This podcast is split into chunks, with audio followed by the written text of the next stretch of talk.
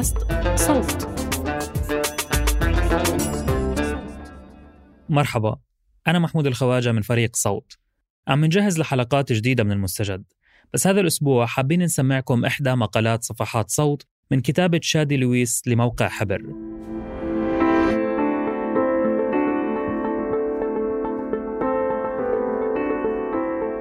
بتناقش المقالة كيف تحولت ريا وسكينة إلى أيقونة للشر في الثقافة الجماهيرية المصرية وبتتبع تاريخ هالقصة وكيف اكتسبت شعبيتها بين الناس مع تحليل لأسباب هاي الشعبية. بالإضافة إلى ما سبق وبالاستناد إلى عدة دراسات حول ريا وسكينة ومقارنتها بقصص أخرى شبيهة لم تحظى بنفس الانتشار بتفسر المقالة كيف اهتزت هاي السردية. بفعل أدبيات حديثة راجعت القضية في سياقها التاريخي. قبل ما أترككم مع المقالة بحب أنوه أنه تركنا لكم رابط بالوصف بإمكانكم تفوتوا عليه لتتعرفوا أكثر على خدمة صفحات صوت وكيفية الاشتراك فيها. استماع ممتع. صفحات صوت تقدم مئة عام على إعدام ريا وسكينة صناعة أيقونات الشر الناشر موقع حبر لشادي لويس.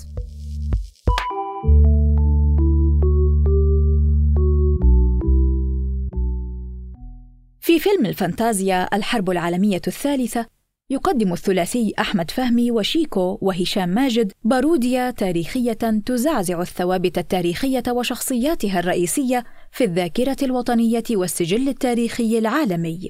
ففي متحف مغلق بالشمع تعيش تماثيل الشخصيات الشهيرة في عالمها الخاص. محمد علي صاحب مذبحة القلعة يظهر هشا رقيق القلب بعنجهية طفولية وقسوة مفتعلة توت عنخ آمون رجل سمين وتافه في منتصف العمر ولا تميزه أي من صفات الجلال المفترضة. صلاح الدين ورأفة الهجان وأبو الهول يظهرون على العكس من صورتهم الأيقونية أو في درجة شديدة المبالغة منها وما ينسحب على الرموز المحلية يعمم على العالمي. يظهر أينشتاين كمدرس للفيزياء يتملق تلميذه الملك توت من أجل لقمة العيش. غاندي مجرد متسول وبوب مارلي تاجر مخدرات. يصبح كل ما هو تاريخي ومقدس عرضة للتهكم وموضوعا للتجرؤ بالمعنى الواسع للكلمة.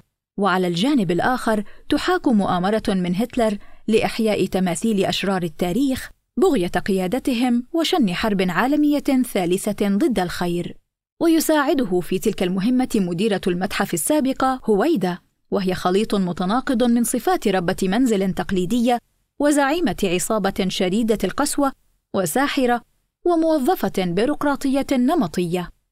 بين أشرار التاريخ يبرز هولاكو وأبو لهب وريتشارد قلب الأسد ودراكولا جميعهم من الرجال ومن غير المصريين إلا أن الشخصيتين المصريتين الوحيدتين في قائمة الأشرار هما ريا وسكينة لا يجد صناع الفيلم في التاريخ المصري سوى الشقيقتين الشهيرتين لتكونا تمثيلا مكثفا للشر.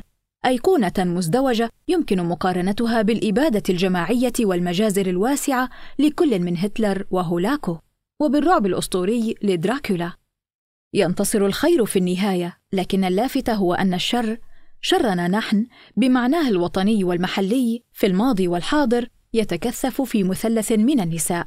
هويدا وريا وسكينة. بالطبع لا يختلق الفيلم هذا الدور للشقيقتين بل يرثه من تراكم فني طويل ويعيد تقديمه بلا مراجعة أو تهكم. يقبله كما هو على عكس تعامله مع بقية الشخصيات التاريخية.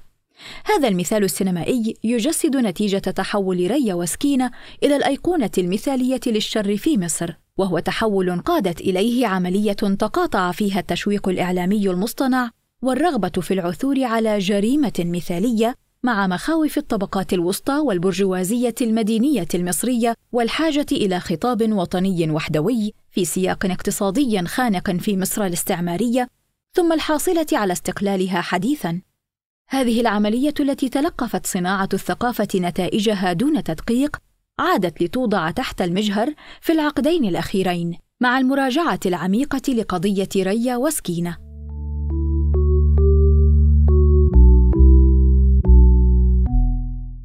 الشريرتان في الثقافة الجماهيرية.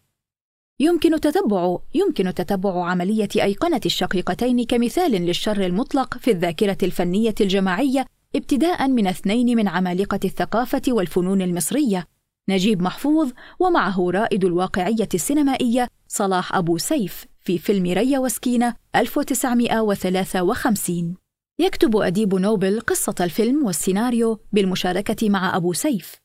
كان محفوظ في عمر العاشرة حين تم إعدام الشقيقتين وكان على الأغلب شاهدا على الحدث الجلل تنفيذ حكم الشنق في امرأتين لأول مرة في التاريخ المصري الحديث. ويمكن التخمين أنه تابع التغطية الصحفية المكثفة والجدل السياسي الواسع حول المحاكمة من خلال حديث البالغين. يلتزم نص محفوظ برواية السلطات المصرية عن القضية بالنظر إليها عبر عدسة التغطية الصحفية حينها. والتي أضافت الكثير من التفاصيل غير المثبتة بغرض التشويق وتكثيف صورة الشر في شخصيات الجنات. وبسبب هذا الالتزام تبدو شخصيتا ريا وسكينة أحادية البعد. شر وشر فقط. على عكس شخصيات محفوظ الأكثر تعقيدا ومتعددة الأبعاد والأعماق في العادة. بصريا صمم أبو سيف واحدا من أشهر مشاهد السينما على الإطلاق. الزار مع الرقص وعملية خنق الضحية. وفي الخلفية الشريط الصوتي لأغنية حسر عليها يا حسر عليها التي ستصبح بدورها الموسيقى التصويرية الأكثر رسوخا في الذاكرة المصرية. الأمر اللافت أيضا هو تاريخ عرض الفيلم بعد شهور قليلة من ثورة يوليو. بالطبع لا يتجاوز هذا التزامن سوى صدفة عرضية إلا أنها تظل صدفة معبرة. فقصة الشقيقتين سترتبط ولسوء حظهما الشديد بالثورات والتغيرات السياسية والاجتماعية الجذرية.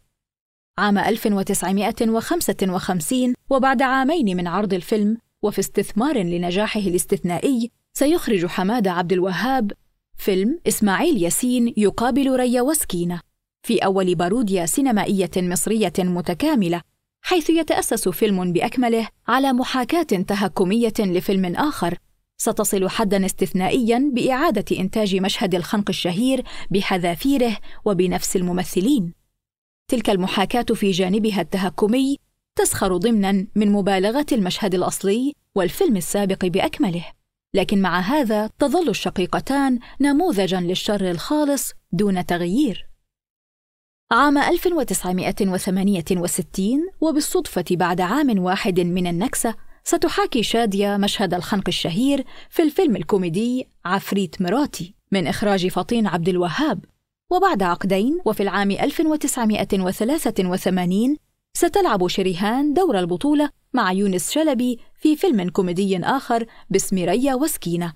تحتفظ فيه الشقيقتان بدور الشر المطلق ولكن مع قليل من الأنسنة تضفيه الكوميديا على شخصياتهما بشكل عرضي. بين الكثير من الأعمال التي تناولت الشقيقتين وجرائمهما تظل مسرحية ريا وسكينة 1980 من تأليف بهجة قمر وإخراج حسين كامل هي المحاولة الأكثر جدية لتعقيد شخصية الشقيقتين بتصوير جرائمهما كنتاج للظروف والمعاناة الأسرية. أفعال شريرة يمكن فهمها في سياقها بل والتعاطف معها ومع مرتكبيها. تحول المسرحية ريا وسكينة إلى شخصيتين محببتين وإن بقيتا العقل المدبر للجرائم ولا تكتفيان فقط بتنفيذها بل تورطان زوجيهما الرجلين الساذجين وضعيفي الإرادة. بقصد أو بدون قصد تظل النساء أصل الشر والسبب في سقوط الرجال في حبائله.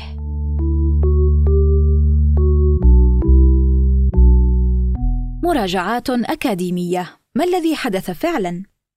احتاج الأمر ثمانية عقود حتى تتم مراجعة الرواية السائدة عن ريا وسكينة، ففي نهاية التسعينيات عمل الصحفي والمؤرخ المصري صلاح عيسى على كتابه رجال ريا وسكينة سيرة سياسية واجتماعية 2002 في محاولة لإعادة موضعة القضية في سياقها السياسي والاجتماعي بعد نهاية الحرب العالمية الأولى واندلاع ثورة 1919 عنوان الكتاب نفسه يوحي بنقلة جذرية في الرواية التاريخية. فالجرائم لم تعد تتعلق بالشقيقتين بل برجالهما. حظي كتاب عيسى بكثير من الاحتفاء والمراجعة والعروض.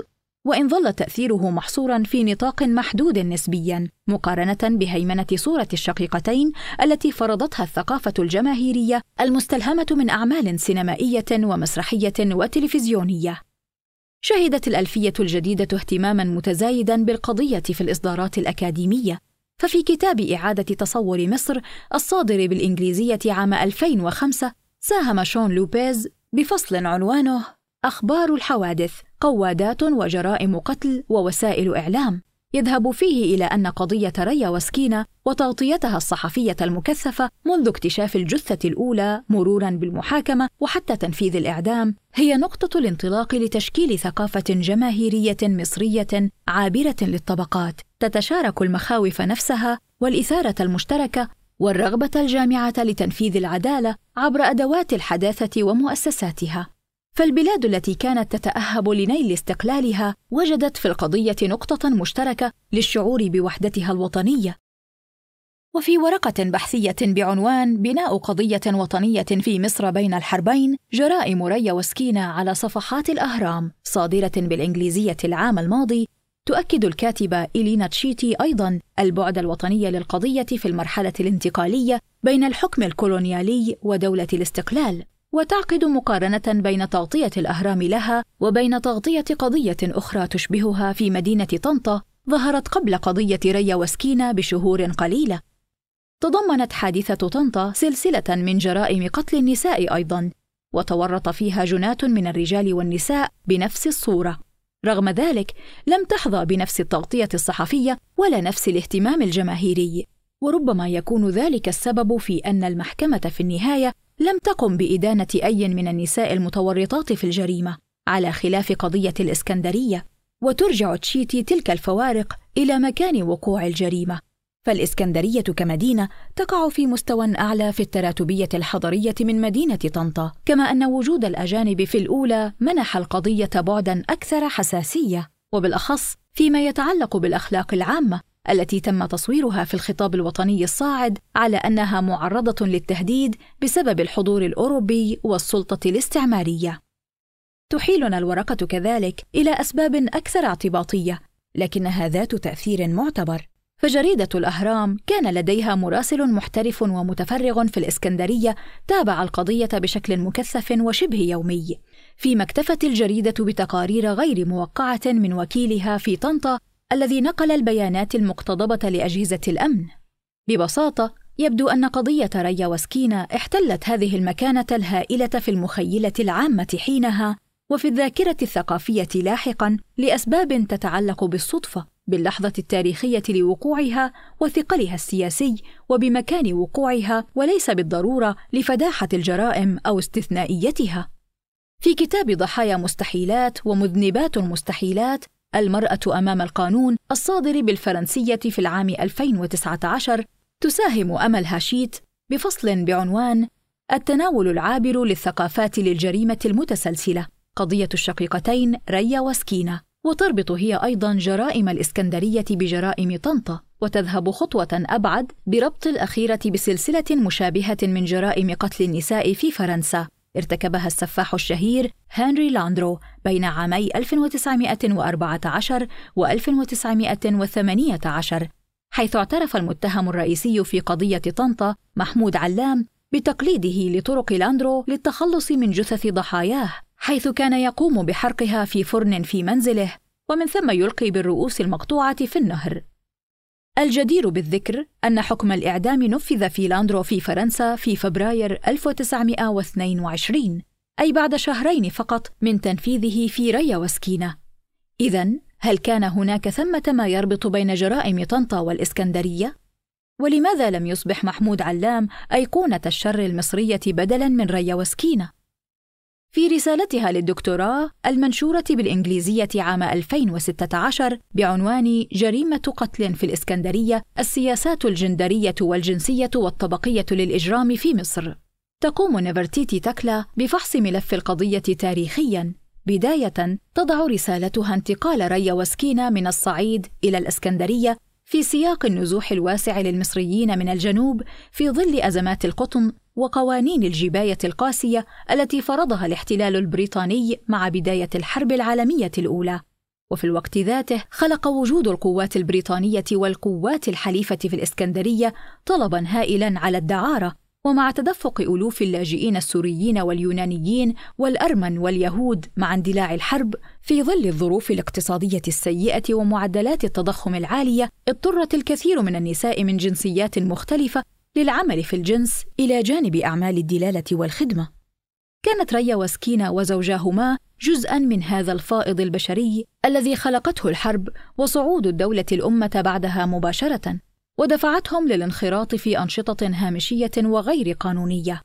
عمل أحمد راغب الزوج الثاني لريا مع الجيش البريطاني، ورحل عن الإسكندرية مع القوات المقاتلة. ألوف من المصريين أرغموا على العمل في المعسكرات وجبهات القتال. كانت سكينة تتسلل إلى المعسكرات البريطانية لسرقة لحوم الخيول الميتة وبيعها في السوق بأسعار زهيدة. وبالتوازي أدارت ريا وسكينة عددا من بيوت الدعارة غير المرخصة في حي اللبان الشعبي وكان عليهما التنقل من واحد إلى آخر بسبب شكاوى الجيران وأقامت صديقتهما أمينة منصور وهي واحدة من المتهمات في القضية غرزة للحشيش في الدور الأرضي لبيت الدعارة فيما عمل زوجها في بيع الخمور غير المرخصة.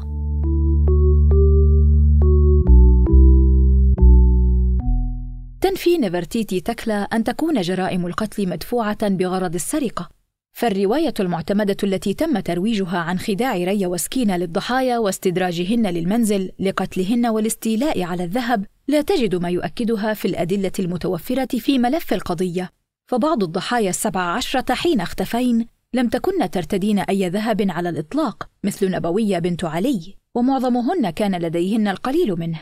كانت زنوبة بنت محمد موسى ترتدي حلقا فقط بل تشير التحقيقات إلى أن ريا كانت قد أهدت واحدة من الضحايا بعض المصوغات قبل قتلها ولم تتمكن جهات التحقيق من الوصول إلى أي من المصوغات لدى المتهمين باستثناء أمينة بنت منصور. كل الضحايا باستثناء واحدة عملن في الدعارة في واحدة من بيوت الشقيقتين في وقت من الأوقات. أما السبب وراء قتل الضحية الأولى خضر محمد اللامي فكان عقابا لها على إخفاء بعض من المبالغ المالية التي حصلت عليها من زبائن بيت الدعارة الذي تديره الشقيقتان دون دفع النسبة المستحقة لهما. كانت الشجارات بين الضحايا والفتوات التي سبقت اختفاءهن تؤكد نظرية تكلا فنهاية الحرب فرضت تغييرات جذرية على اقتصاد المدينة فانسحاب القوات المتحاربة كان يعني هبوطا مفاجئا في الطلب على الدعارة في الوقت ذاته أثرت عودة التجارة الدولية على البرجوازية الصغيرة التي انتعشت على اقتصاد الحرب. على سبيل المثال، أثرت عودة استيراد الزبد الرخيص من الخارج على الإنتاج المحلي، مما انتهى إلى اضطرابات وعنف شديد في شوارع الإسكندرية بعد الحرب مباشرة، وبشكل متقطع لاحقا. في ظل تلك الظروف، كان على شبكات الدعارة غير الرسمية المنافسة على موارد أقل وفي سوق أضيق، وأن تلجأ للعنف لضبط العاملات فيها والتخلص من العاملات المستقلات، خاصة وأن معظم الضحايا كن يمارسن الدعارة كنشاط جانبي بالإضافة إلى أعمال أخرى كبيع التجزئة وأعمال النظافة. هكذا تذهب تكلا إلى أن جرائم الإسكندرية وسابقتها في طنطا مرتبطة ببعضها، ففي طنطا استهدف محمود علام وشركائه عددا من الداعرات اللاتي عملن لديهم وللأسباب نفسها. وتلمح تكلا إلى أنه من الممكن أن تكون هناك علاقة غير مباشرة بين القضيتين. فهناك ما يثبت تورط أمينة بنت منصور في بيع عدد من عاملات الجنس المراهقات من الإسكندرية إلى بيوت دعارة في دمنهور وطنطا وهو ما يشير إلى تواصل بين تلك الشبكات في المدن المختلفة. وجهت الاتهامات إلى ستة من المتهمين الشقيقتان وزوجهما محمد عبد العال وحسب الله سعيد بالإضافة إلى الفتوتين عرابي حسان وعبد الرازق يوسف. ووجهت تهمة التستر إلى أربعة آخرين. وبالرغم من أنه لم يثبت في التحقيقات تورط ريا وسكينة في عمليات القتل بشكل مباشر ولا حتى حضور وقائع القتل فإن القضية حملت اسميهما منذ اليوم الأول. وبحسب قراءة تكلا لملف القضية لم تثبت أيضا مشاركة الشقيقتين في التخطيط للجرائم ويصعب حتى إثبات فرضية التخطيط في معظمها. فعملية القتل حدثت في بعض الأحيان بعد مشاجرات عرضية بين الضحايا وواحد من الفتوتين. وفي جرائم أخرى عرفت الشقيقتان بعملية القتل بعد عودتهما إلى المنزل دون دراية مسبقة تشير تكلا أيضا إلى أدلة على قيام أحد الجناة الذكور بتخدير واحدة من الضحايا واغتصابها قبل قتلها. اعتمدت جهات التحقيق والاتهام بشكل كامل على اعترافات الشقيقتين، ورغم إصرارهما على أن دافعهما الوحيد للتستر على الجرائم هو الخوف من تهديدات القتل من قبل رجالهما الأربعة، فإن المحكمة أصرت على تجاهل تلك الفرضية حتى مع تأكيد شهادات الشهود الآخرين على تعرض الشقيقتين للضرب والترويع على يد زوجيهما والفتوتين بشكل متكرر. تقلب تكلا القضية رأسا على عقب لتخبرنا بأن ريا وسكينة كانتا ضحيتين أو على الأقل لم تستحقا حكم الإعدام.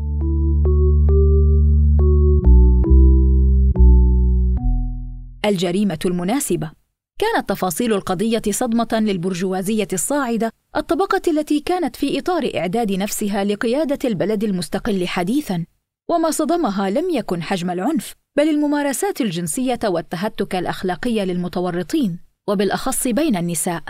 عدد من الضحايا كن ينتمين إلى الطبقة الوسطى الدنيا نساء من ذوات الأملاك الصغيرة التي كن في حاجة لزيادة دخلهن في ظل الظروف الاقتصادية المتعثرة فعملن في الدعارة كنشاط جانبي. بحسب تكلا كانت تلك النفاذية بين الطبقات هو ما أرعب البرجوازية. توافقت لحظة اكتشاف الجريمة مع تحول في الخطاب الوطني حول دور المرأة في المجتمع. وكان من المناسب تصوير الجريمة كسلسلة من عمليات السرقة تتعرض لها نساء الطبقات الميسورة حين يعبرن الحدود الطبقية إلى أسفل ويدخلن إلى فضاءات خاصة بعيدة عن عين الرقابة والضبط. هكذا وظفت الجريمة لتصليب الحدود بين الطبقات وبين الجنسين. أصبحت الشقيقتان مثالا نموذجيا للشر امرأتان منحلتان مدمنتان على الشراب شرهتان للجنس ومتعددتا العلاقات جاهلتان نازحتان من الصعيد ستصبحان رمزا للهمجية وستخصص الصحافة مساحة ليست بالقليلة لوصف وشومهما وملامحهما القاسية وبشرتهما السمراء. وسيلقى باللوم على طقوس الزار على أنها وراء إغواء النساء إلى حتفهن ومنع الجيران من سماع صراخ الضحايا. وضعت تلك الطقوس الغيبية والقاتلة في مقابل الممارسة الروحية القياسية لمؤسسات الدولة الدينية.